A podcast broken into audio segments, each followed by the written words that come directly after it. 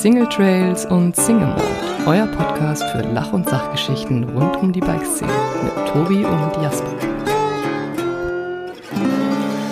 Herzlich willkommen zu Single Trails und Single Malt und äh, meine erste Interviewfolge der zweiten Staffel tatsächlich. Und ähm, heute verlassen wir so ein bisschen die Stollenbereifung und gehen so ein bisschen mehr auf den Asphalt. Zu Gast heute bei mir Christian Grasmann. Du warst wie viele Jahre Rennradprofi? Ich habe geguckt, 2008 hast du, glaube ich, angefangen. Äh, ich habe 99 also mit, mit dem Radsport angefangen, angefangen ja genau. Und 2004 ging es dann los, dass ich mit der Bundeswehr wirklich professionell Rad gefahren bin ja, und dann eigentlich nicht mehr viel nebenbei gearbeitet habe oder musste. Und in unserem Podcast geht es ja eigentlich um Leute, die nichts Profis sind oder die im Rampenlicht stehen, sondern um Leute, die in der Radbranche arbeiten und eher hinter den Kulissen tätig sind. Und deswegen finde ich, bist du ein sehr, sehr interessanter Gast, weil wir natürlich auch immer den Weg aufzeigen wollen, wie jemand zu diesem Job in dieser Branche gekommen ist. Und ähm, das ist bei dir ja auch wieder ein Musterexemplar vom, vom Profi zum Unternehmer. Und äh, darauf gehen wir heute an. Du hast unter anderem ein Rennradteam du hast ein Fahrradgeschäft, du bist tätig im Vereinswesen und Nachwuchsförderungswesen, du ähm, arbeitest bei Maloja in Kooperation oder bist, glaube ich, auch sogar drei, drei Tage die Woche oder so im Büro. Ähm, also es gibt sehr, sehr viel, deswegen wird es, glaube ich, heute sehr spannend. Umfangreich bestimmt, ja. Genau. Christian Gassmann, vielen Dank, dass du dir die Zeit nimmst. Ähm, ich fange immer so an, dass die Leute sich erstmal einfach mal vorstellen, wer sie sind und was sie machen. Dann mache ich das jetzt. Ähm, guten Morgen, danke, dass wir uns treffen und dass wir über das reden, was ich so die letzten paar Jahre erleben durfte und wo mich die Leute hingeschoben haben oder ich mich leiten habe lassen. Ähm, servus, bin der Grasi, ähm, bin aufgewachsen in Oberbayern, in Holzkirchen und dann nach Irschenberg gezogen. Irschenberg ist ein wunderschönes kleines Dorf an der Autobahn und da begann eigentlich alles und mit der kompletten Überzeugung von dem damaligen Bürgermeister, der leider gestorben ist vor zwei Jahren, dem Hans Schönauer, ähm, hat diese ganze Radsport-Thematik bei uns im Oberland eigentlich angefangen. Weil er auch begeisterter Radsportler war oder weil er dich so, so nett fand? Wie viel Zeit so haben wir denn da hast? auszuholen? Nimm die Kurzfassung. Die Kurzfassung war die, ich war vor 15 Jahren bei Maloja unten und ähm, da war ich der zweite Athlet, der da hinkam und gesagt hat, boah, was ihr macht, ist echt cool. Ich will das auch. Guido Czuk hat immer geile Trikots gehabt. Ja. Und ähm, wir haben gedacht, boah, das ist doch eine super coole Idee, das auf die, auf die Straße umzusetzen. Dann haben wir da ein Trikotdesign mit meinem damaligen Verein vorgestellt und dann haben die alten Herren gesagt, spinnst du? Und dann habe ich gesagt, nein, wir haben das alles abgesprochen. Wir haben alle Sponsoren davon überzeugt, dass wir einfarbige Logos machen, dass wir ein wildes Design machen. Und dann haben die gesagt, nein, das machen wir nicht. Und dann war die ganze Arbeit eigentlich von einem halben Jahr umsonst und dann bin ich zu, Wer hat Nein gesagt? Die alten Herren? Die alten Herren aus dem alten Verein. Also, ah, genau, okay. Ja. Und das war der Ursprung für die Gründung von dem RSV Irschenberg, also von dem jetzigen eigentlich erfolgreichsten deutschen Verein, ja. Nachwuchsverein. Und den haben wir damals vor 15 Jahren gegründet und ähm, Initiator des Ganzen war damals der Bürgermeister Hans Schönauer. Und der hat dich natürlich mit offenen Armen begrüßt und hat gesagt, wenn die da drüben keine Lust haben, dann machen wir es halt hier. Toll, dass du das machst. Und hat dich unterstützt. Genau. Die ersten Förderer waren halt dann auch jetzt mittlerweile natürlich umstritten. Man kennt die Kreissparkasse Miesbach-Tegernsee und den Herrn Bromme ähm, aus, äh, aus den Medien und äh, mit, mit seiner harten Hand die Kreissparkasse geführt, aber das waren unsere ersten großen Förderer. Ich, ich mochte den Herrn Bromme auch sehr gern, er mochte uns auch sehr gern, er ja. fand das cool. Ähm, jetzt momentan ist es so, dass wir die Leute, die damals mit acht, neun Jahren zum ersten Mountainbike-Training kamen, arbeiten jetzt für uns wieder weiter. Ähm, der Basti Frick war zweimal deutscher Meister auf der Straße, hat dann aufgehört, studiert jetzt in München Sport und jobbt bei uns weiterhin im Laden, ist jetzt mit dem Team unterwegs in Italien. Also es ist ganz lustig, dass wir wirklich die Leute dann eigentlich lebenslang verhaften und, und die bleiben uns auch alle. Super schön, super wichtig. Wie ging es dann weiter? Du hast den Verein gegründet, ihr habt eure äh, einfarbigen Logos auf die Trikots drucken dürfen. Auf wilde Trikots, also es war damals ein kariertes Trikot und ähm, es war überall in der Welt als Jacket Bips bekannt. Also wir sind die sechs Tage dann im Karohosen ja. gefahren und das war echt cool die Zeit, weil wir haben dann mit der Truppe Live Lampard da, mh, ja, noch dabei. Benjamin Edmüller, auch aus Tschechien, ein junger Fahrer, sehr talentiert. Ähm, Andreas Graf, ein Wiener, dann die beiden Berliner Bengsch und Kals, haben wir in der Truppe knappe 40 Sechs-Tage-Podien geholt von 2014 oder bis 2014 eigentlich, 2015, nicht, das ist mal erzählt. 2010 bis 2020, glaube ich, lief die Sechs-Tage-Geschichte richtig gut. Und ähm, wie gesagt, das waren 40 Podien, ähm, was unerreicht war. Wir haben, wir haben Fernsehzeiten gehabt, wir haben Eurosport gehabt mit Revolution Series und das war so die wirklich die heißeste Phase vom Du ganzen bist Team. so eine Art lebende Legende im Bahnradsport eigentlich, oder? Also vor allem im Sechs-Tage-Format. Ja, das war das, was mir am meisten gelegen hat. Also das war auch für mich super, super gut, weil auf der Straße dafür konnte ich nicht genug trainieren. Also es war einfach die Zeit, die mir da gefehlt hat. Ich habe mich um Verein gekümmert, habe dann auch mit Maloya die ganze Trikotentwicklung gemacht. Ich war nie das trainingsfleißigste ähm, Tierchen, wenn es darum ging, äh, Kilometer zu schruppen, bin ich lieber schnell gefahren und, und irgendwo schön Kurz und hingefahren. knackig, oder? Kurz und knackig, ja genau. Das war halt für einen Bahnfahrer perfekt. Ja. Ja. Also du musstest halt drei Wochen Grundlage fahren Ja. und nach irgendwie 15 Jahren Radrennen lief der Körper dann einfach an. Und dann konntest du einfach mit Intervallen und mit der immer der gleichen Steuerung, konntest du eigentlich echt konkurrenzfähig Radrennen fahren. Und jetzt, wenn man das mal so resümiert, wie viele Stunden die Woche sind das so?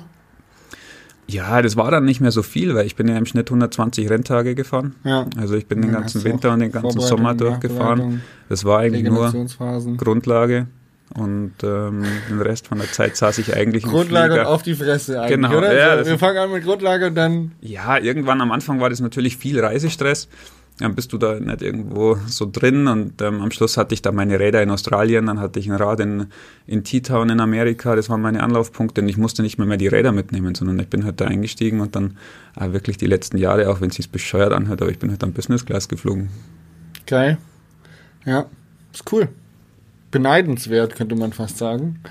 Ähm, aber Neid ist eine sehr schlechte Eigenschaft, deswegen sage ich, Naja, ich freue mich. Also nur eine, eine Geschichte aus, warum, warum man das dann auch macht. Das Ja. war, ich bin, äh, ich bin im, ich bin am ersten, am ersten, ersten zurückgeflogen aus Tasmanien Ja. nach Melbourne, bin in den Flieger eingestiegen, bin heimgeflogen nach, äh, nach Düsseldorf, dann bin ich von, von Anne, Annes Papa abgeholt worden.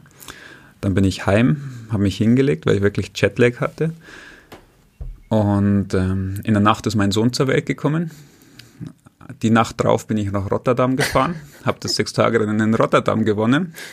Bin einen Tag darauf nach Bremen gefahren, habe das Rennen in Bremen, glaube ich, als Zweiter haben wir da äh, beendet. Das war, war super guter Lauf. Also wenn das Kind geboren ist, läuft es immer gut. Und ähm, bin dann nach Berlin und bin dann wieder nach Australien. Ich bin auch von Manchester nach Australien, von Australien wieder nach Manchester und wieder nach Australien geflogen in zwei Wochen. Das ist sehr, sehr sportlich und ich würde sagen, eine körperliche Höchstbelastung. Wie ging es danach weiter? Zwei Wochen durchschlafen? Nein, gar nicht. Aufstehen, Büro gegangen und ähm, einfach gearbeitet. Ja. Ja. Also ich habe im Flieger gearbeitet, das war die beste Zeit, weil du natürlich keine Anrufe hast, du kannst super konzentriert arbeiten. Ich Also, habe eine ähnliche Geschichte. Ich habe tatsächlich ähm, meine Bachelorarbeit während der Weltmeisterschaft in Australien Ja, geschrieben. ist perfekt. Und also auf dem Flug dahin und während, während den Trainingspausen habe ich meine Bachelorarbeit geschrieben. Ja. ja, also da glaube ich, können wir beide vom gleichen, gleichen Effekt reden. Im Flieger bist du entspannt, kriegst ein Glas Wein oder Bier und dann stört dich Dann- keiner. Dann kann man gut arbeiten. Ja, ähm, du hast mir gerade eben einen Film gezeigt, einen kleinen Schnipsel, ähm, den ihr produziert habt und ähm, da wurde etwas gesagt. Und zwar wurde gesagt, dass ähm, Radsport eigentlich keinen Spaß macht, sondern die kleinen Momente es sind, die es so lohnenswert machen, sich so eigentlich zu quälen. Was ist das, was dich am Radsport so fasziniert? Ja, ursprünglicherweise ist es halt einfach die Geschwindigkeit und dieses einfache Erreichen der Geschwindigkeit mit eigener Kraft. Dass du mit einem, mit einem schönen Rad und einem gut eingestellten Rad einfach unglaublich schnell sein kannst, ohne viel Kraft aufzuwenden. Das, also das ist ein ganz einfaches Beispiel. Auch wenn, wenn wir, wenn Kinder zum Beispiel das Fahrradfahren lernen, dann haben die am Anfang vielleicht zu Fuß mit Krabbeln einen, einen Umkreis von 20 bis 30 Metern, in dem sie sich bewegen im Garten oder sei es irgendwo ja, ich sage mal irgendwo, ja, in der Wohnung vielleicht auch. Ja. Auf einmal bekommen die ein Rad. Dann ja. hat der den Umkreis verzehnfacht innerhalb ja. von Sekunden. Und das ist das Schöne am Fahrradfahren, dass du es egal wann, wie, wo, wenn du es pflegst, jeden Tag nutzen kannst, ohne tanken, ohne. Das ist die Leidenschaft, die ich auch ähm, teile. Im Prinzip ist es für mich gar nicht jetzt so diese, diese Geschwindigkeit und aus eigener Kraft erreichen. Also ich komme ja mehr aus dem Mountainbike-Bereich ähm, und da ist es eher diese Freiheit. So, also auch mal, du bist nicht an die Straße gebunden, du hast, wie, wie du schon sagst, einen riesen Radius, äh, den du erreichen kannst mit dem Rad aus eigener Kraft. Du kannst, nichts hält dich auf. So, wenn du gut fit bist, kommst du mit dem Rad die steilste äh, Piste irgendwie hoch und kannst den schwierigsten Trail runterfahren.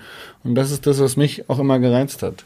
Es ist aber paradox, wenn wir jetzt wieder heute Morgen wahrscheinlich nach München reinschauen, haben wir im Mittleren Ring Stau. Ja. Jeder sitzt in einem Auto, eine Person, in einem SUV, am Ring, Ausfahrt, Einfahrt, alles blockiert, rote Ampeln, wir stehen. Was nervt die Autofahrer, ist Stehen und die Radfahrer. Ja. Weil die Radfahrer halten sie auf, denken sie, ja. und sie sitzen aber in ihrem Auto und bewegen sich nicht. Ja. Also es ist ja wirklich so, dass man den Menschen auch vorlebt, wirklich dumm zu sein. Ja. Glaubst du, das liegt an unserer Bequemheit, dass wir sagen, wir, wir sind zu, wir leben zu luxuriös, dass wir keine Lust mehr haben, uns äh, den Launen des Wetters auszusetzen oder uns auch anstrengen zu müssen, zur Arbeit zu kommen? Ich glaube, es sind zwei Faktoren. Der eine Faktor betrifft uns beide, das ist Lobbyarbeit, ja. Lobbyismus, Marketing. Verkaufen von Informationen, die du haben musst ja. oder von Dingen, die du haben musst, Statussymbole, wobei das zweite jetzt, das Statussymbol, glaube ich, deutlich zurückgeht, weil mittlerweile das, beim Auto, beim Auto, ja. ja. Weil das Statussymbol Fahrrad mittlerweile gewinnt. Wollte also vor allem sagen, in der Corona-Zeit ex extrem. Ja. Also die Leute wollen schöne Fahrräder, geben auch Geld dafür aus, geben auch Geld für Schutzblech, Gepäckträger, Rücklicht, Packtaschen und Commuten mittlerweile in die Arbeit. Und ähm, ich glaube, dass man da wirklich aufspringen muss. Also das ist ein Thema, ähm, wo wir vielleicht auch als Ex-professionelle und erfahrene Radfahrer einfach ja Wegnetze, Streckennetze, ähm, Leuten, die jetzt überhaupt nicht aus dem Radfahren kommen, unterstützen müssen. Also Ride Our Roots zum Beispiel ja. basiert rein auf dem Thema, dass wir wollen, dass die Leute aus dem Tal heraus bleiben und die Autos im Nordlandkreis abstellen. Ja. Einzige Idee. Also langfristig gesehen ist das einfach die, das Ziel vom Tourismus in Tegernsee und in Schliersee, dass wir es ähm, schaffen, Wegnetze auszumachen, wo Leute Zulaufpunkte haben, um sich sicher zu fühlen. Ja. Schön. Also der ähm, ein Freund von mir, der Andi, der ist jetzt neulich die, die German Tour gefahren, hat 1000 Kilometer in fünf Tagen gemacht. Und ähm, er hatte auch gesagt, es ist erstaunlich, ähm, welche Bundesländer sich um Radwege und den Ausbau des Radnetzes kümmern und welche das so ein bisschen verschlafen. Ähm, und er ist wirklich einmal quer, also eigentlich diagonal von unten rechts nach oben links durch, durch Deutschland gefahren. Und er hat da wirklich erstaunliche Erfahrungen gemacht, was das Radnetz und Radwege mhm. angeht. Und da sind wir an einem guten Punkt. Einige haben es verstanden, andere noch nicht, aber es ist jetzt auf jeden Fall ein fruchtiger Zeitpunkt, damit anzufangen, weil äh, zu Zeiten von Klimaschutz ist es natürlich auch ein wichtiger Faktor. Ähm, die Mobilität nimmt zu, äh, der Wohlstand nimmt zu. Das heißt, es können sich auch viel, viel mehr Leute ein Auto leisten. Erstens, weil sie mehr verdienen, zweitens, weil Autos günstiger werden. Aber das führt natürlich zu immer mehr Problemen. Es gibt natürlich auch das Thema, ich kann nicht mit dem Rad in die Arbeit fahren, weil du sprichst jetzt von einer Tour. Er fährt von einem Ort mhm. zum nächsten, geht ins Hotel, geht duschen, zieht sich um, geht was ja, essen. Ich weiß gar nicht, ob die draußen oder drinnen geschlafen ja. haben. Oder es war egal. Ja. Im Büro ist es nicht egal. Wir haben nicht mal die Infrastruktur, Strukturen in den Büros, dass die Leute ihre Fahrräder abstellen können. Sie können Geschweige denn duschen. Sie können nicht duschen. Also die Abläufe sind einfach nicht so gesetzt. Jedes, jedes Autohaus oder jedes Haus oder jedes Büro hat eine Tiefgarage. Stempelkarte, Tor geht auf, fährst rein was passiert, wenn der Hausmeister dich siehst, dass du mit dem Rad in die Tiefgarage von der Allianzversicherung reinfährst? Dann wird der rausschreien aus seinem Häuschen. Echt, oder? Also es ist richtig traurig, weil ich habe tatsächlich nicht nur jetzt, also klar, Allianzversicherung ähm, ist ein anderes Unternehmen, andere Branche, aber wenn du jetzt äh, tatsächlich in die Radbranche reinguckst, in die Leute, die es ja eigentlich verstanden haben müssten, es gibt so viele Unternehmen aus der Radbranche oder äh, Zulieferer, die, die das nicht verstanden haben, dass sie ähm, Mitarbeiter brauchen, die mit dem Rad zur Arbeit kommen. Aber wir haben auch andere Beispiele. Wir haben auch andere Beispiele, ja. Und eins Beispiele. fällt mir da jetzt ein, ohne da jetzt große Schleichwerbung zu machen. Nennt einfach Werbung, dann ist es keine Schleichwerbung mehr. Es ist ein großes Unternehmen aus Aachen und ich bin da immer wieder begeistert, wie, wie die angerichtet sind. Ja. Also die haben wunderschöne Radgaragen vor der Tür, du kannst draufgehen. Du darfst es ruhig erwähnen, dass es bei Components, bei Components ist. Ja, genau. ähm, ich war selber schon da, ja. Und, ist geil. Ähm, also das ist wirklich die, schön. Die leben das auch. Und das ist genau äh, die Lobbyarbeit, glaube ich, von der du gesprochen hast. Die haben jetzt neulich auch wieder eine Kampagne gehabt, eine kleine Social-Media-Kampagne, wo sie die Commuting-Räder zwei Mitarbeiter ähm, so Art, Art duelliert haben, mhm. was ich sehr, sehr spannend fand. Und äh, ich glaube, da, da geht der, geht der, oder sollte der Trend hingehen, gerade bei Studenten ähm, mit dem Rad zur Uni zu fahren und das dann aber auch im Arbeitsleben äh, weiterzumachen. Und ähm, ja, Du hast es schon angesprochen, Ride Our Roots, eure Kaffeerunde. Ich bin tatsächlich schon eine Runde mit Tom Black gefahren. Jawohl. Und ähm, wie, also du hast schon erzählt, es ist, die Kampagne spielt darauf ab, ähm, quasi die Autos stehen zu lassen und die Radnetze hier im, im Oberland zu erschließen oder publiker zu machen. Aber du hast ja auch Cafés mit drin. Genau. Zweite Leidenschaft natürlich auch das Thema Kaffee.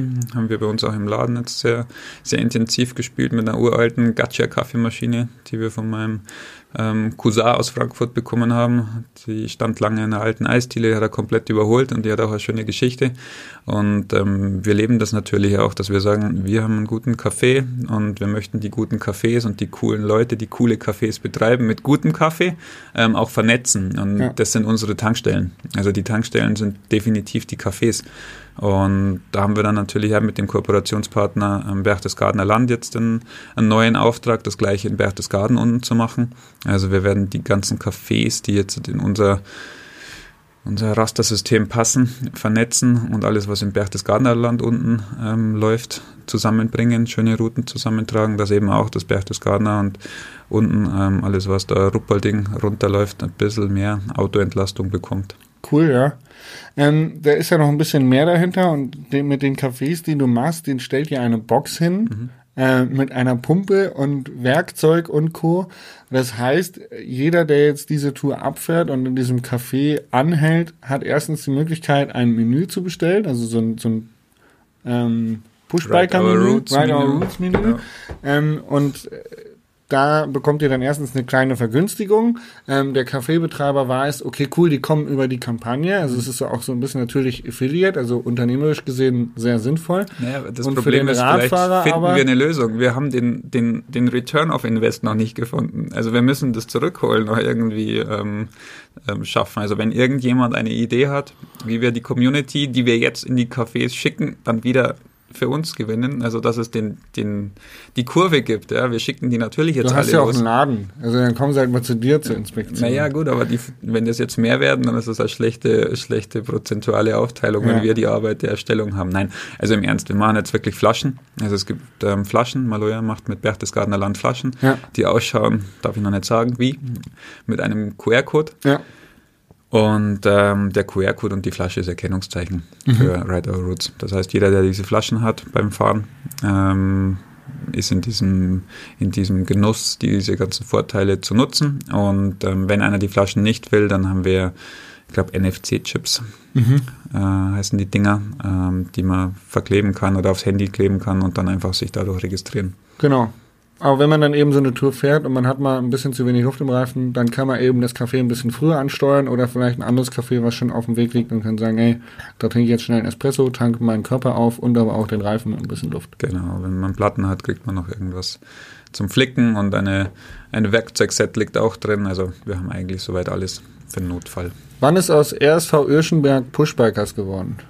Das ist ein Team, wenn ich das richtig verstehe, aus dem Verein. Mhm, genau. Also ursprünglich war ja die Idee immer, ähm, Sponsoren unabhängig eine Gruppe Radsportfreunde zu, zu bauen, die einfach nicht die Variablen der Sponsorensuche jedes Jahr neu und aufs Neue durchleben müssen. Also die, der Markenwert von einer Truppe im Radsport ist ja meistens bezogen auf einen Sponsor. Mhm. Das heißt Bora, Hans Krohl, Lotto, Sunweb, Gerolsteiner. Genau. Wie wir wissen, Gerold Steiner gibt es nicht mehr. Also ist das Team auch weg. Ja. Und keiner identifiziert sich mit, was steht davor? Also das Team hätte ja auch heißen können Holzer Gerold Steiner. Ja. dann wäre Holzer noch da, Gerolsteiner weg. Holzer hätte Gerolsteiner durch Ja. Überkinger ersetzt und das Team wäre weitergelaufen. Im Radsport ist das relativ, äh, ich sage jetzt mal, ja, altbacken in der Tradition und es ist auch schwierig, den Teams zu verkaufen, dass die beste Werbung nicht der Sponsor ist, sondern das Team selbst. Da gab es auch schon viele Versuche. Ähm, aber im Grunde, man muss es nur vor- oder nachmachen, weil im Fußball läuft alles über FC Bayern, Ja. Schalke 04, Borussia, Ja. Dortmund. Ja. Ähm, kein Sponsor. Es ist immer nur ein Team, Identifikation mit dem Team und nicht mit dem Sponsor. Und das, glaube ich, macht es im Radsport so schwer und so fluktuativ. Interessant. Dementsprechend die Pushbiker. Ja, Pushbikers ist, äh, ist ein Baby, das ist, äh, soll und wird eine Marke.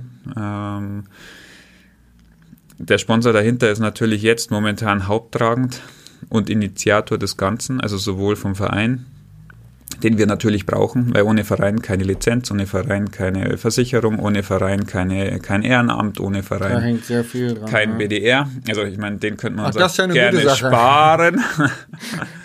Den können wir noch verzichten. Den können wir, glaube ich, ja, sehr gut verzichten, egal ob mit breiten oder schmalen Reifen. Das wird sich nicht ändern.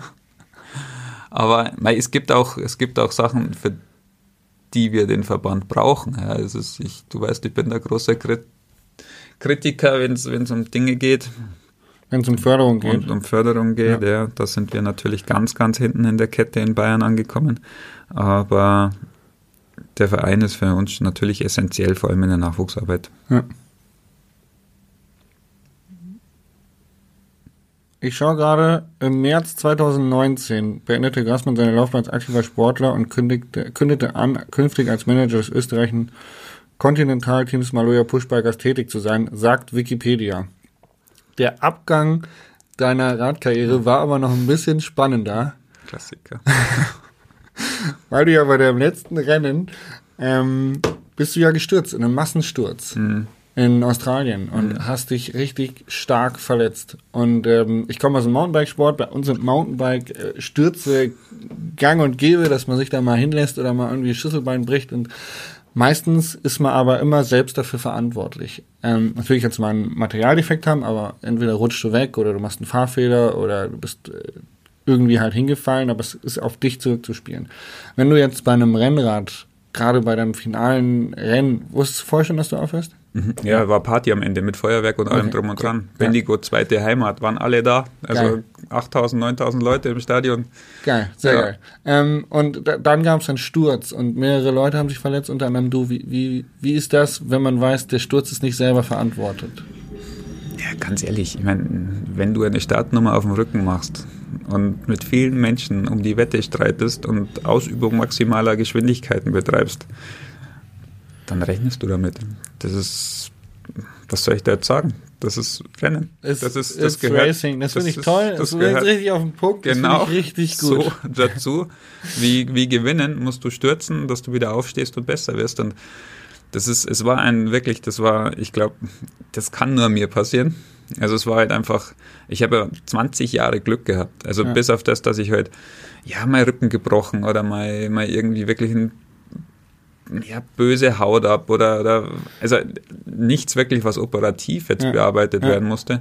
Und dann auch alles irgendwie so, dass du Versorgung hast, relativ gute und schnell und nicht irgendwo auf der anderen Seite der Welt. Und es war halt einfach das Problem. Und, und ähm, ich habe halt beim Fliegen schon gewusst, also beim Stürzen, man kennt ja diese Oh shit-Sekunde, Ja. vor allem als Downhiller, we- weißt du genau, was abläuft. Ich habe dieses Bild immer noch vor mir. Ja.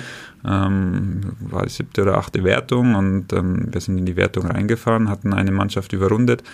Ähm, die standen vor uns und wir mussten halt drüber oder drunter und ich habe schon einen Tritt rausgenommen, weil ich mir gedacht habe, oh, der, der zweite Fahrer ist zu langsam, die legen sich jetzt gleich ab. Und genau so war es und wir sind halt dann mit 60 in die Reihen. Und ähm, ich dachte, boah, ich komme da durch, ich komme da durch, ich komme da durch. Und dann hatte ich eigentlich so das Gefühl, dass ich schon durchgekommen bin, bin auch über einen Fahrer drüber gefahren, war noch auf dem Rad. Und dann, dann läuft der Film jetzt einfach so, dass ich sehe, boah, da kommt ein rotes Cervelo von unten geflogen, ich bin schon an der Bande oben, ich kann nicht mehr aus. Und dann hat mich dieses rote Cervelo halt weggemäht. Das flog da so vor unten. Also das kam halt einfach. Und dann hat es mir ein Vorder-, vor das Vorderrad weggezogen und ähm, eingelenkt und ich bin halt dann mit 60, 65 in die Betonbande mit der Schulter. Ich habe den Kopf noch weggebracht, das weiß ich noch. Also Ja. ich habe wirklich dann noch den Kopf weggezogen und, und bin dann in die, in die Bande rein mit der Schulter. Und hatte aber noch Glück. Also ich bin jetzt nicht mit dem Hubschrauber weggeflogen worden wie einige andere. Ja, vor kurzem erst Ja. äh, der, der Bandencrash. Und ja, dann lag ich da im Krankenhaus und die Schulter war nicht mehr da, die war dann so, so eingeschoben drin. Ah, und scheiße, ja. Kenne ich, hatte ich auch gerade hinter mir. Aber war Aber cool. du sitzt jetzt hier, fährst wieder, kannst wieder grinsen, alles ist gut, Wunden sind verheilt. Ja, ich glaube, ich werde es nochmal machen lassen müssen. Das, Man ähm, hört, weiß, dein ganz großes Ziel soll sein, eine Bahn zu erbauen. ja, das wäre natürlich ähm, der Plan gewesen, wenn, äh, wenn der Hans noch leben würde. Also das war ja auch eine wilde Geschichte. Der hat äh, erst eine, eine Herz-OP, dann eine Hüft-OP und ähm, die Herz-OP verlief super. Dann hat er irgendwie drei Monate ähm, Ruhe, dann haben sie ihm die Hüfte gemacht. Und ähm, er hat mich nur aus dem Krankenhaus angerufen, da war ich gerade in Australien und ähm, wir wollten einen Termin ausmachen, dass wir uns treffen und äh, mal wieder frühstücken gehen, weil ich gesagt habe, hey Hans, jetzt bin ich daheim, jetzt können wir wirklich einmal in Ruhe das Ganze nochmal anschauen. Und dann rufen sie mich an, der Hans ist gestorben. Also es war zwei Tage danach, Herzinfarkt im Krankenhaus. Und damit ist eigentlich für mich in Hirschenberg wirklich so die, der Hauptkontakt abgebrochen. Und bei so einem Tod von so einem wichtigen Mann jetzt in der Gemeinde ist es natürlich schwer, dann einen Ersatzmann zu finden. Ja. Und ähm, jetzt momentan ist es so, dass halt einfach erst einmal die Amtsgeschäfte wieder anlaufen mussten und ich da nicht reinlaufen kann und sagen kann, hey, der Hans hat uns aber damals eine Bahn versprochen. Ja, Ja, das genau, war ja. halt einfach, das kannst du nicht machen. Ja. Ähm, Das sind Werte und Normen, das ist Taktgefühl, ähm, das ist eine Empathie, die du hast. Merke ich übrigens, bei jungen Leuten fehlt die heutzutage. Also aber ist die dieser, dieser Anstand, den du, den du hast. Ja, aber ich finde es ganz erschreckend. Du musst, äh, musst dich kurz einhaken, finde ich, aber äh, finde ich äh, toll, dass du das erzählst. Und damit war eigentlich dann dieses Bahnprojekt in Irschenberg fast ja, gekippt, Ja. Und das Problem ist natürlich auch im Oberland, Baugrund ist rar. Und vor allem einen Grund herzugeben, hat überhaupt keiner nötig. Ja. Wenn, dann müsstest du Ausgleichsflächen finden dafür. Ähm, wir hätten dann eine Ausgleichsfläche mit der Autobahn ähm, gefunden, aber das lief halt dann auch alles über die Gemeinde. Ja. Und die Themen sind, sind natürlich, die brennen mir auch unterm, unterm Fingernagel, weil so eine Bahn natürlich auch kommerziell natürlich eine super Chance bietet. Und die Diskussionen bei uns mit, mit jedem Bürgermeister, egal ob das jetzt halt in, in Bayerisch Zell ist oder in, in Kreuth oder jetzt die Diskussion zum Beispiel in, in Warngau, ja. Wir sitzen ja drin, das ist ja bei uns Familie da. Und jeder kennt irgendwie jeden und dann bist du halt der Radfahrer, der dann der Idiot ist, ja. Aber zum Skifahren karren wir sie alle hoch. Ja, genau. Machen Kunstschnee und ähm, alles ist legitim, weil es schon immer so war. Genau. Aber ein Trail bauen, eine Bahn bauen, die Leute beschäftigen, wegbringen aus den, aus den, aus den wirklich illegalen Trails, hat keiner eine Alternative. Ich sage jetzt was Böses. Ich, ich freue mich so ein bisschen jetzt auf diesen Winter, weil ich bin gespannt, ob das nicht dieses Jahr eine richtige Kehrtwende in dieser Ski, in diesem Skilobbyismus gibt, weil mit Corona, den ganzen Einschränkungen plus dem Klimawandel kann ich mir vorstellen, dass da diesen Winter einige sehr, sehr drunter leiden werden. Und dann wird gegebenenfalls bei dem einen oder anderen mal ein Umdenken stattfinden und es wird mehr in Richtung Sommer gehen und es wird mehr in Richtung Ganzjahresplanung gehen und da äh, können wir Radfahrer eigentlich nur gewinnen und profitieren. Wenn die Investitionen durch sind. Ich glaube, dass die Länder, die Städte, die Orte einfach so viel Geld in die Seilbahnen gesteckt haben, dass die halt einfach müssen. Also da geht einfach kein Weg dran vorbei. Ja. Die haben den Hoteliers versprochen, sie bauen, sie liefern, sie bringen. Ja. Und, die Hoteliers investieren auch. Genau, sagen, also die, das ist ein Rattenschwanz. Ja, ja. Aber ich glaube, der Rattenschwanz ist halt einfach so schwer zu verstehen, weil sich keiner bewegen will. Jetzt gehen wir mal zu uns Richtung Tegernsee rein. ja, Jetzt ruf heute an, dass du morgen in Tegernsee eine Nacht irgendwo übernachten möchtest. ja, Nee, eine Nacht? Na, dafür ziehen wir das Bett doch nicht um. ja. Also, das sind so wirklich so Uns Para- geht's zu gut. viel zu gut. Uns geht's zu gut. Und deswegen vielleicht ja diesen Winter mal irgendwie finanzieller Notstand und vielleicht nehmen sich dann mehr Skigebiete ein Beispiel an Leogang und Saalbach und sagen, hey, wir machen da im Sommer eine, eine schöne Bike-Region draus und ähm, ja, da gibt's viele gute Beispiele, müssen wir jetzt nicht äh, weiter darauf eingehen. Gehen wir nach Sammerberg oder an Sammerberg rauf. Ja, ähnliches Thema. Gleiches Grün, ja. Und die Bahn will ja keiner betreiben. Also wenn du jetzt Ja. in Sammerberg mal genauer reinschaust, wir haben auch eine Folge schon mit Peter Brotschelm gehabt. Ich kann gerade die Nummer nicht sagen, aber schaut einfach mal rein. Ähm, bisschen weiter unten. Peter Brotschelm hat den Bikepark am Sammerberg ähm, initiiert, gegründet, äh, zusammen mit Franz und Paul. Und ähm, die haben da wirklich was auf die Beine gestellt. Und das Paradoxe daran ist, die Bahn möchte eigentlich nicht mit dem Bikepark kooperieren. aber sie Und- lebt davon. Und, und das ist so, also wirklich, wo du sagst, die hauen auf die Hand, die sie füttert. Ja. Und nur weil die Leidenschaft vorhanden da ist, wird weiter gefüttert. So, und das ist, das ist eigentlich ein Trauerspiel meines Erachtens. Aber wir wir sind dankbar, dass wir den Bikepark haben. Alles ist schön. Ähm, jetzt ist es so, du hast die Pushbikers, du hast, äh, äh, den, äh, du hast den Pushbiker Shop, du hast die Pushbikers Road, Pushbikers Mountainbike, Pushbikers Theme. Habe ich was vergessen? Future Stars. Future Stars, genau. Und äh, das sind fünf Instagram-Accounts. Du hast mittlerweile ja auch Angestellte. Äh, Wie, welche Rolle spielt für dich Social Media in deinem Unternehmerdasein mittlerweile? Boah, schwieriges Thema.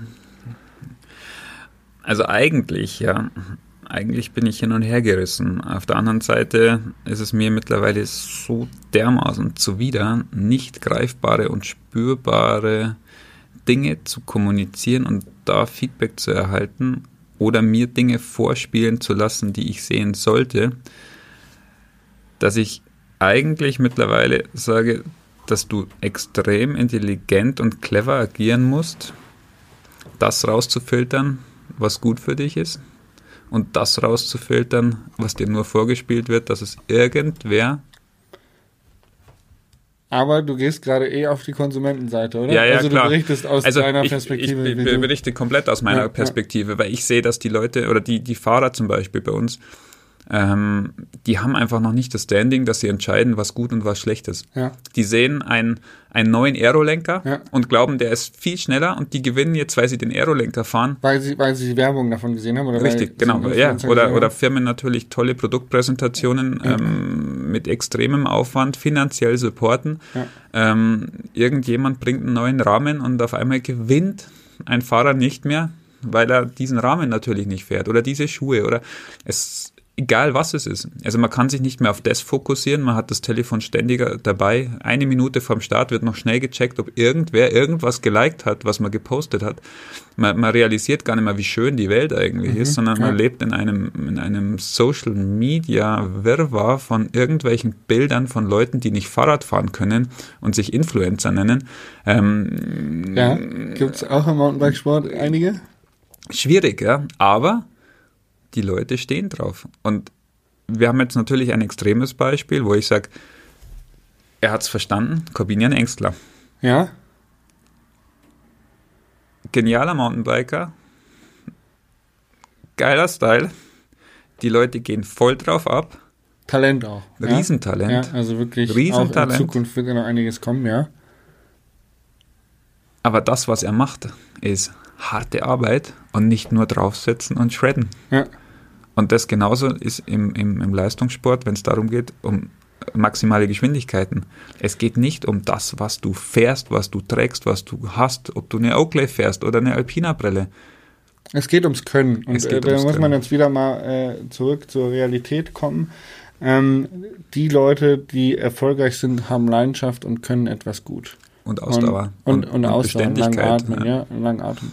Und ähm, das ist bei Corbina eine sehr, sehr schöne Entwicklung. Ich zum Beispiel habe ein ziemlich großes Problem mit Wertschätzung. Also ähm, ich hatte neulich eine Situation bei Maloja, da musste ich dann los mit meiner Freundin und ähm, dann ähm, habe ich gesagt, ja, ich muss jetzt los, Mann, ich muss noch was arbeiten. Und äh, eine Kollegin guckte mich an, äh, richtete in sich rein und sagte, was, du musst arbeiten? Und dann habe ich, das hat mich wirklich lange beschäftigt, weil ich gedacht habe, es gibt Menschen, die, die, also vielleicht auch nicht wirklich tief drin sind, äh, was ich alles mache ähm, und wie viel ich mache und die sehen nicht, wie viel Arbeit das ist. Und ähm, ich glaube, es gibt wenig Menschen, die so viel arbeiten ähm, oder arbeiten würden für das, was sie tun, wie wir oder wie du und ich oder wie ein Corbinian, die da so viel Arbeit reinstecken. Und die Leute, die es konsumieren, traurigerweise wissen das meistens am wenigsten zu schätzen, weil sie, weil sie selber Instagram haben, weil sie selber Instagram nutzen und sagen, ja, ein Foto ist doch schnell hochgeladen. Mhm. So. Ähm, und ähm, glaubst du, das macht was mit uns? Glaubst du, das wird langfristig so weitergehen? Ja, die Werte verschieben sich. Ich glaube mittlerweile, ähm, oder du kennst das auch, wenn du, wenn du einen, einen Vertrag mit jemandem machst, dann, dann musst du als allererstes mal deine Social Media Daten abgeben. Ja. Ja, also ja, jetzt für mich sowieso, ich fahre ja keine Rennen mehr. Aber, ja, aber das, ist, das ist das Entscheidende. Ja. Also es kann ja wirklich ein, ein, produktives Feedback sein, wie zum Beispiel ein erklärt YouTube-Video, Tutorial, ja. ähm, Sender TV. Also einfach Dinge, die einen Mehrwert bringen. Ja. Aber 99,9 Prozent bringt keinen Mehrwert. Das ist Daten. Aber Sender TV hat jetzt auch eigentlich nur den Unterhaltungsmehrwert. Unterhaltungsmehrwert. Ja, aber nehmen wir den, dann ist es im Endeffekt wie Fernsehen. ARD hat jetzt auch keinen Bildungsauftrag. Mehr. Ja. Jein. Jein, genau. Sieb. Okay, ja. Also wir entwickeln uns ja auf Netflix für Bike-Szene, denke ja. ich mal. Das ja. wird die Zukunft sein. Und dann muss man halt auch wieder unterscheiden, will man Unterhaltung oder will man Information. Ja. Kann man ja dann mit einem Zeppen von rechts nach links machen. Aber was die entscheidende oder der entscheidende Punkt ist, ich kann ARD ausmachen und kann auf RTL schalten oder auf RTL 2 meinetwegen auch, ja, ist ja völlig egal, was ich will oder Eurosport. Aber mein Instagram-Account und mein Feed auf Facebook, den kann ich relativ schwer kontrollieren. Stimmt, es wird dir einfach angezeigt. Ja, und du weißt Aufgrund nicht. Aufgrund eines Algorithmus, was die denken, was für dich relevant ist. Oder was deine Daten hergeben, was ja. du surfst, was du machst, was du tust, wo du dich bewegst. Schwierig. Wurde ich neulich wieder überrascht mit einem schönen Statement, hat jemand zu mir gesagt, Jasper, wann wurdest du das letzte Mal bei Spotify von einem Song überrascht? Und ich so, wow, keine Ahnung, ist echt, also, weil man halt immer nur die Sülze zu hören bekommt, mit der man irgendwann mal angefangen hat, auf Spotify zu hören. Ja, läuft doch. Und ähm, das wiederholt sich, weil man in diesem Algorithmus drin ist. Es wird dir nur angezeigt, was du bist. Und das ist neulich die Doku auf Pro7, ähm, Deutsch nee, wie hieß sie, rechtsdeutsch radikal, glaube ich, von Tilo Mischke, mhm. ähm, hat es ganz gut dargestellt, wenn man in, sich in einer Blase bewegt, ist es auch schwer, da rauszukommen. Und ich bin mir sicher, wenn du deinen Instagram-Account aufmachst, wirst du 90% nur Rennradfahrer sehen. Natürlich. Und klar. wenn ich meinen Instagram-Account aufmache, werde ich 90% nur Mountainbiker sehen. Und wenn ich jetzt morgen aufhöre, Mountainbiker zu, fahr zu fahren und werde Golfer, dann dauert es aber ungefähr drei Jahre, bis dann mein Instagram du, genau. das äh, erklärt hat. Und wenn ich jetzt zum Beispiel den Suchtpotenzial habe, in irgendeiner radikalen Szene unterwegs bin, oder irgendwie, äh, keine Ahnung, immer mit meinem Kumpel bist. am Saufen bin oder Corona-Gegner bin, dann fällt es mir schwer, meinen Horizont zu erweitern, weil mir auch immer wieder die gleiche Sülze äh, aufgezeigt wird. Und das, glaube ich, ist das, das, äh, das Allergefährlichste an, an jedem sozialen Medium, dass du irgendwann nicht mehr mit weiten Blick und ohne Scheuklappen durch die, durch die Welt laufen kannst, sondern du läufst mit, mit Scheuklappen durch die Welt, die dir dein Telefon vorgibt. Genau. Und das Schlimme an der ganzen Geschichte, wenn ich selbst reflektierend bin, ist, dass genau mein Businessmodell oder darauf, das vom Corby darauf, das ja dass also, darauf beruht, dass diese Menschen immer und immer wieder unseren Content zu sehen bekommen. Dass ihr da draußen unseren Podcast hört. Ich, seh, ich sag's ja auch wirklich ganz ehrlich. Ich meine, ich, ich, wenn ich könnte, und ich mache das auch nächstes Jahr, dass wir den, ähm, den Fabian Müller, der den, den Mountainbike-Kanal ähm, auf Instagram ähm, echt gut, der gut hat bespielt. über 50.000 Abonnenten, glaube ich, und der, und der Pushbackers Road hat 5.000. 5.000, ja. ja. Aber wir machen es mit einer Halbherzigkeit. Einfach, wir stellen Bilder online, machen ja. uns keine Gedanken drüber. Und das ist genau der Punkt. Du hast doch auch einen Instagram-Account. Ja. Heißt, du stellst doch auch nur Bilder online. Ja. Und das ist der Unterschied. Bei uns, wir stellen Bilder online und dümpeln bei 5000 rum. Ja. Und die machen sich Gedanken, haben jemanden, der damit Geld verdient, weil es ist mittlerweile einfach das Marketing-Thema schlechthin. Und schaffen uns halt einfach eine viel größere Fläche zu bespielen oder viel größere Menschheit zu bespielen, die dann auch wieder 100% Zielgruppe ist. Also, es ist egal, wie du es drehst. Es ist Freud, Leid, und am Ende ist es auch der volle Kühlschrank, der wahrscheinlich in den nächsten 10, 15 Jahren nur über Social Media oder über digitales Marketing funktioniert. Ja, äh, hoffentlich für mich. weil ich habe ja noch ein paar Jahre, bis ich in den Ruhestand gehe. Aber, aber was anderes ist ja, wir spielen dann den Leuten vor, dass es so geil ist draußen in einem nassen, kalten Wald am Herbsttag, wenn wir Nebel haben, irgendwo einen Trail runter zu heizen. Und das sollen sie sich auf ihrem Sofa anschauen. Das ist nicht wahr. Ich zeige auch die wahren Seiten sehr selbstironisch auf meinem Instagram-Account, wo ich auch mal sage, es ist Scheißwetter und ich wäre jetzt gerne auf der Couch. Funktioniert dieser Post? Ja. Ja? Ja. Doch, ich muss, glaube ich, also ich bin sehr selbstironisch noch albern. Vielleicht liegt es auch daran, dass die Leute nicht ernst nehmen, dass ich arbeite, weil sie immer denken, der Typ arbeitet eh nur rum. Aber ähm, ich bin sehr albern und die Leute schätzen diese Ehrlichkeit. Und sie schätzen, also wenn man Fremdwahrnehmung, Eigenwahrnehmung, wenn du mit Feedback von draußen redest, sie schätzen die Authentizität, die du dadurch generierst, dass du auch ein Mensch bist, der zwar eine große Reichweite hat, der aber genauso manchmal im Regenfahren Kacke findet und eigentlich lieber auf der Couch wäre, sich dann aber trotzdem erfreut, wenn man dann oben ist und einen schönen Ausblick hat. Also dieses, aber halt einfach ehrlich, Mhm. ja, zu kommunizieren. Ähm, eine Frage hatte ich noch zu Social Media und zwar ist es ja so, dass du jetzt einen kleinen lokalen Laden in Holzkirchen hast, den Bushbiker Shop, du verkaufst hier Rennräder, du gibst gerne sehr guten Kaffee aus, du hast ein paar Klamotten hier hängen, man kann bei dir sein Rad servicen lassen und du machst Custom-Aufbauten. Ähm, jetzt haben wir über Social Media gesprochen und es ist eine sehr regionale, lokale Geschichte. Ähm, wenn da jetzt, keine Ahnung, Instagram, äh, Edeltraut Meier schaut rein und sieht, Mensch, äh, der Tom Black, das ist ja hier mein, äh, der ist bei mir mal zum Bäcker gekommen, mein Mann möchte jetzt auch Rennrad fahren, dann schicke ich den mal dahin. Hast du das Gefühl, dass sowas was bringt, gerade in lokalen, regionalen Sachen, also dieses Mikro-Influencing? Ich glaube, dass das das alles entscheidend ist, weil genau dieses Vertrauensverhältnis, das sich jetzt da auch vor allem in der südlichen Alpenregion so abspielt, dass jemand jemanden kennt, der wieder jemanden kennt, der dann hilft. Ähm, ich glaube, dass das essentiell wichtig ist, weil du hast jetzt so von diesen ganzen, jetzt verwende ich wieder das Wort, ja, von den zugezogenen Zuckerrasten. Zuckerrasten. Von seinem Jasper ja, weißt du, Ja. kommt er dann dabei. Ja. Stellt er seinen Camper am See, haben wir See ab und dann Und dann äh, läuft er über die Wiesen. Ja, genau, so ungefähr. Das ist halt noch so ein- wirklich so, eine, so, ein- so ein, ja, in Berlin würde man Kiez sagen dazu, gell? Ja. Gibt von Einheimischen, Ja. die halt wirklich auch dann zu den Leuten gehen, die auch aus der Gegend sind und für die Gegend auch was machen. Für die Und- Gegend auch was machen. Ich glaube, es muss gar nicht mehr unbedingt sein, ähm, weil es gibt auch einige Almwirte, die gar nicht von der Gegend sind, Mhm. aber weil sie die Alm am Laufen erhalten, äh, respektieren das ganz, ganz viele äh, lokale Leute, weil sie was für die Gegend tun und sonst wird die Alm da oben nicht mehr laufen. Und ähm, ähnliche Beispiele gibt's auch äh, von, von Dörfern oder Cafés oder anderen oder Restaurants oder anderen Pachten, ähm, wo, wo tatsächlich schon so eine Öffnung gegenüber äh, Menschen oberhalb des Weißwurst-Äquators genau, ja. ist. Oder Toleranz. Oder Toleranz, könnte man sagen.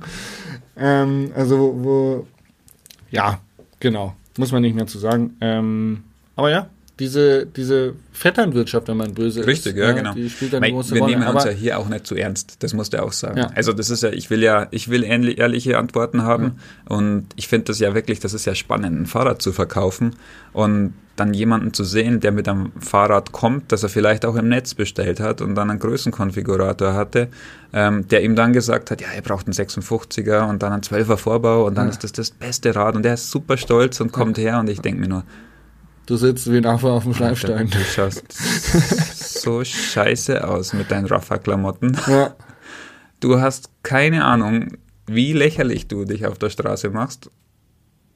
Darf ich dir bitte helfen? bitte lass mich Lass- dir. Nein, es ist, es ist alles überspitzt. Aber Bitte nicht ernst nehmen, aber es ist einfach genau das ist der Punkt. Das ist, dir wird ein, ein Leben vorgegaukelt. Ähm,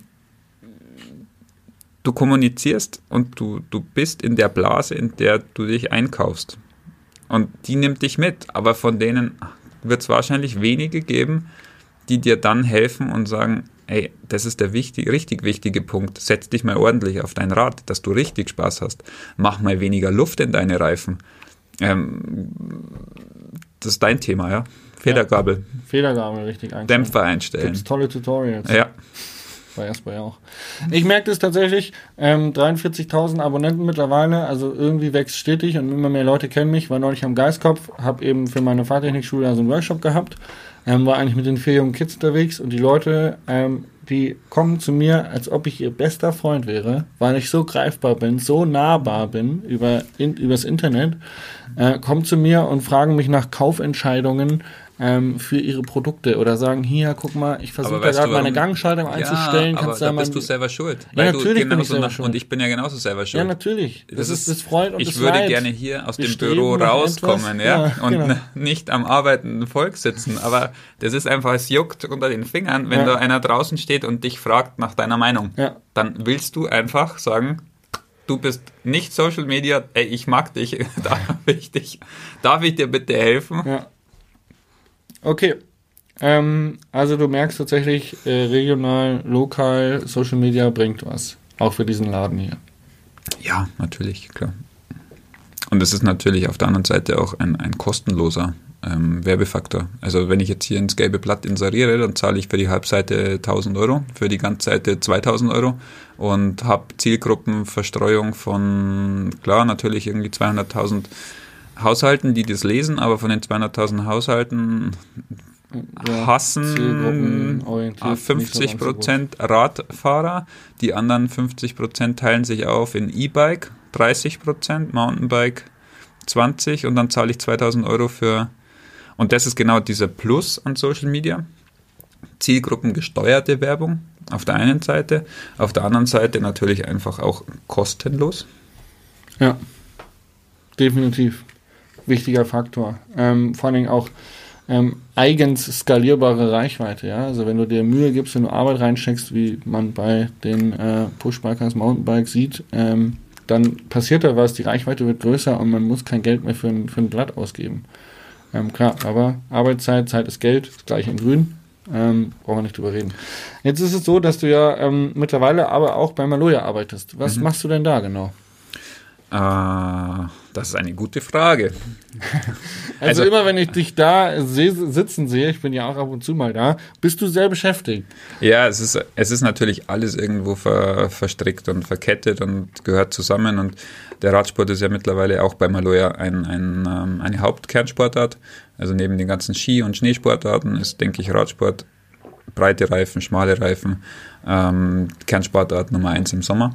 Und die Produkte sind natürlich auch die letzten Jahre extrem gut geworden. Also ich denke, wir haben eine der besten Radhosen auf dem Markt, ähm, kommunizieren es einfach nur nicht. Ähm, das ist jetzt im Grunde auch meine Aufgabe, ja, die ganzen Sachen in die Welt rauszubringen und mein Netzwerk zu nutzen. Alles, was jetzt im Rennradbereich ist, dann mit dir Interviews zu führen, zum Beispiel auf Augenhöhe ja, unter Rennfahrerkollegen, ohne dass man dieses Maloja-Hintergrundthema, das ich da am Schreibtisch habe, Ja. ähm, sieht. Dann ist natürlich das nächste, dass ich da unten Ruhe habe, wirklich zum Arbeiten Ja. und nicht ständig die Tür aufgeht und zugeht. Kannst du mal, machst du mal, tust du mal. Ähm, es gibt Mittagessen. Das ist, Auch. muss man äh, wirklich sagen, legendär. Ja, wir haben eine Die Köchin. auftischt ist, äh, Walli ist Wahnsinn. Und ähm, es ist ein einsamer Bauernhof und das auch vielleicht mit zur Erklärung. Der ist, äh, es gibt keine Dönerbuden, kein McDonalds, keine Losteria, kein im Umkreis weg. von allem. Ja. weit weg von allem. Und ähm, das, das gemeinsame Mittagessen wird zelebriert. Es ist auch wirklich so, dass die Walli dann rumgeht mit dem Kochlöffel und dich nach oben treibt, wenn du am Telefon hängst. Und es ist egal, mit wem du da telefonierst. Mittagessen. Ja, Ähm, das finde ich cool. Also, so bin ich aufgewachsen am Hof. Da ist jeder dann gekommen und egal, wo er, ob er beim Dreschen war oder ähm, im Stall draußen um Wenn's 12 Uhr. Genau, da war Mittagessen. Und das ist, das ist echt cool. Das ist genial. Ähm, aber das ist auch wieder abgeschweift. Ähm, also du kümmerst dich um Kommunikation, Marketing, Teams vor allen Dingen vom Rennrad. Genau. Und ähm, Biathlon. Also alles, alles, was Teams betrifft. Alles, was, was ähm, Push-Biker-Kollektion betrifft. Das wäre eine eigene Kollektion Ja. im Katalog. Ähm, das sind so die Themen, die, die mich betreffen. Und ähm, Athletenmanagement? Mit Marco zusammen. Ja. Also vor allem ist es halt da Sache, dass das halt einfach viele Einzelathleten sind. Ähm, einige bekommen nur, ich sage jetzt mal nur, ähm, Einkaufsrabatte oder, oder Nachlässe auf, auf äh, Einkäufe. Dann gibt es Leute, die natürlich äh, umsonst Dinge bestellen können. Dann gibt es Leute, die von uns unterstützt werden für ihre Projekte, für ihre Traumprojekte. Und das sind halt so Themen, die wir jetzt aufgerollt haben. Athletentreffen zum Beispiel, ist auch ein wichtiger Punkt. Ja, da war ich nicht da. Ja, Siehst du, da, ähm, da Corbinian hat schon wieder gefragt, wann das nächste ist. ja, siehst du? Ähm, ich war in Spanien letzte Woche, äh, letztes Jahr auf dem Roadtrip. Ja. Aber ich habe mit euch drüber gesprochen und ihr habt es genehmigt gehabt. Ja, ich durfte, ich durfte gehen, abwesend bleiben. Ja, ähm, dieses Jahr mit dem. Corbinian tatsächlich plane ich, eine- sind wir auch schon am Reden, ob wir nicht mal was zusammen starten. Ich glaube, es wird auch sehr witzig. Hätten wir auch gerne gemacht. Irgendwie Rolle fahren mit Corbinian Engstler oder so. Ja, Ja. Da solltest du eigentlich dann auch dabei sein. gerne. Äh, Sag mir frühzeitig Bescheid, dann nehme ich mir Zeit. Du, weißt, du bist beschäftigter Mann, ich bin ein beschäftigter Mann. Termine. Ähm, ich würde sagen, wir sind am Ende. Du hast eine wirklich, ja, beeindruckende Karriere hingelegt. Vom, vom Radsportler zum Vereinsgründer über dein eigenes Team, Profisport, ähm, dann Dienst quittiert und voll eingestiegen ins Unternehmerdasein. Abschließend kann ich noch sagen, ich habe mit jemandem gesprochen, der mit dir zusammenarbeitet und er hat mir eigentlich genau das zu verstehen gegeben, dass ein Radsportler, ein Rennradprofi einen richtigen Dampf hat. Ja, der hat einen Wille nach vorne zu gehen und genau diesen Vorwärtsdrang, diese dieses straighte Marschieren nach vorne, zielorientierte Marschieren, das hat er dir auch nachgesagt im ähm, Arbeitsleben. Und äh, das ist auch das, was ich so von dir mitbekomme. Ähm, da wird jetzt nicht lang diskutiert, sondern da macht man einen Termin, dann setzt man sich zusammen und dann ist das erledigt. Was ist der nächste Schritt? Machen. Und äh, ich glaube, wir brauchen mehr Macher auf dieser Welt. Du gehörst da definitiv zu. Ich danke dir für deine Zeit. Du darfst jetzt noch deine ähm, Leute grüßen, wen auch immer du grüßen möchtest. Ja, dann. dann Ich habe so eine Danke Liste vorbereitet. Ja, ich grüße meine Mama, meinen Papa, die Anne, den Hannes, den Kleinen und den Großen und ähm, den Andi Mittag. Die müssen jetzt aber auch alle diesen Podcast hören. Ja, nun, soll ich noch mehr grüßen? Bitte, ja, mach die Liste lang. Also, die Rest kann schon mal abschalten. Ich schick's dir per E-Mail. Vielen Dank für deine Zeit. Es war ein wirklich tolles Gespräch. Danke dir. Ciao.